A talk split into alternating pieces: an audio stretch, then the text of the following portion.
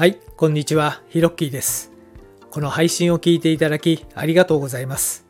このチャンネルでは僕の今までの経験をもとに物事の楽しい捉え方や考え方についてお話ししています。どうぞリラックスして聞いてみてくださいね。お忙しい方は2倍速がおすすめです。それでは始まります。Hello to all about 10 million fans all over the world. I'm Hiroki. How's your day? いつもこのチャンネルを聞いていただきありがとうございます。今回は服装の3つの役割とはというテーマでお話ししてみたいと思います。えー服装ね、えーいろいろ、まあ、あの気にされる方もいれば、まあ、気にしてないという方もいて、えー毎日ほぼ何も考えず同じような服を着るっていう場合もあれば毎日やっぱりね買いたいっていうね、えー人もいてまあなかなかねその服装に関する意味合いというのは人それぞれねあるんじゃないかなと思います。でその中で、まあ、あの服に対しての、えーと解釈という視点でですね、えーまあちょっと面白い面白いそうね聞く人が聞けば面白いんじゃないかなという視点が、えーありますので今日は、えーその話をシェアしたいと思います。えーちょうど以前にね放送でも何回かお話ししてるんですが、えーまあ8年間ほどですね、えー経営者専門の英語学習事業を、えやってる時がありました。で、それにですね、関連して、えーまあ、経営者の方が海外に行った時の服装についても、えーアドバイスを、えーしていたんですね。で、これはどういうことかというと、服装も、まあ、いわゆる言語の、えー一つということで、まあ、自分をその、えー表現するための、まあ、一つのツールだという、えー視点でですね、英語を教えさせていただきながら、まあ、服装のね、アドバイスなんかもさせていただいた時がありました。でちょうどですね、まあ、あのご縁があって、あの日本で、まあ、オートクチュールのね、えーデザイナーの先生が、えーおりまして、まあ、その方とですね、まあ、知り合うことができて、でいわゆるそのプロトコールと呼ばれるですね、まあ、いわゆるその服装のルールというのがあって、まあ、イギリス式とフランス式があるんですが、えーその先生はイギリス式の方を、えーよく存じ上げてた人だったんで、まあ、その方からね、えー学ぶ機会などもあって、え経営者の方に、えその服装のアドバイスもさせていただきました。で結論から言うとですね、まあ、経営者の方が例えば欧米に行った時にですね、まあ、やっぱり向こうで会う方もね、えーまあそれなりのと言いますか、やっぱり同じような、えー層の方と会うということなので、その場合ですね、やっぱり服装が大切ですっていうことなんですね。ところで、服の役割って何だと思いますか、うん、普通に着るということももちろんね、ありますし、まあ自己表現のね、えーツールだっていうこともありますし、まあもしくはね、やっぱりこう自分の好きなね、色の服とか着るとね、えーその日の自分のね、気分が上がったりしますんでね、まあ、そうやったね、あの服の使い方っていうのもあると思うんですけれども、えー今回はですね、あの、まあ、3つ、僕が考える3つの役割についてお話を、えーしていきたいと思います。えーまず、え1つ目なんですが、服はですね、いわゆる防具です。えーまあ、自分の身を守るためにあるということですね。で、これは何もね、例えばまあ裸で歩いていたら、ね、寒くて風邪ひいちゃうから服着るとかいうそういう意味の防具ということではなくて、えー変な人を寄せ付けないための防具という意味合いです。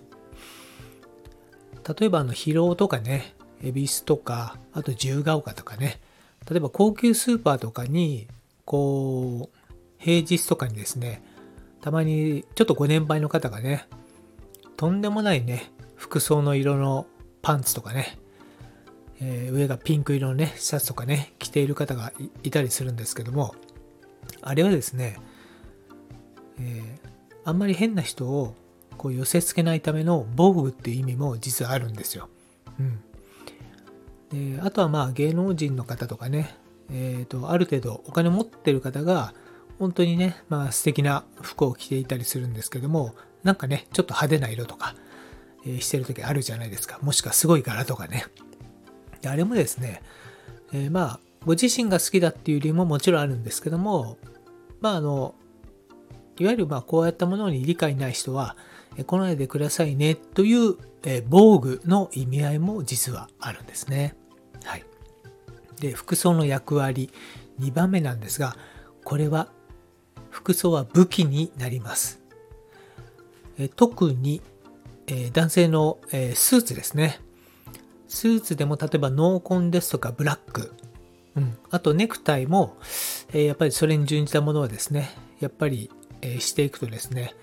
まあ、会社に行った時には、なかなかの迫力が、ありますので、まあ、いわゆる向こうに差し込めるということも実はできたりするんですね。はい。で、まあ一方でね、まあ非常にその、例えば迷彩柄のね、ジャケットとかって前に流行ったことありますけども、ああいったものを着ていくとね、まあ何ですかその服装みたいな形で、まあ、結構圧倒されたりしますよね。服装で圧倒させるってことは、まあ、いわゆる本人が、まあ、意識無意識にかからず、それ武器になってるってことなんですね。うん。なので、服装のね、役割って、まあ、あの、一つ目は防具、二つ目は武器ということで、最後の三つ目なんですけども、実はこれが僕一番重要な服の役割なんじゃないかなと思うんですね。3つ目の役割は、えー、何か例えば自分がね、えー、パーティーですとかそういった、まあ、会合にねお呼ばれした時にその場の雰囲気を自分が盛り上げるんだというために服を着るというそういう役割が服装にあります。要するに、えー、自分がその場を盛り上げるためにどんな服を着たらいいかという視点で服を着る人もいるってことなんですね。はい。で、これをするとどうなるかというと、例えば招待した側も嬉しいですよね。あ、なんか素敵な人がね、来てくれた、なんつってね。それで場も盛り上がればね、またこの人を誘って、誘ってみようかな、なんていうことにもなりますし、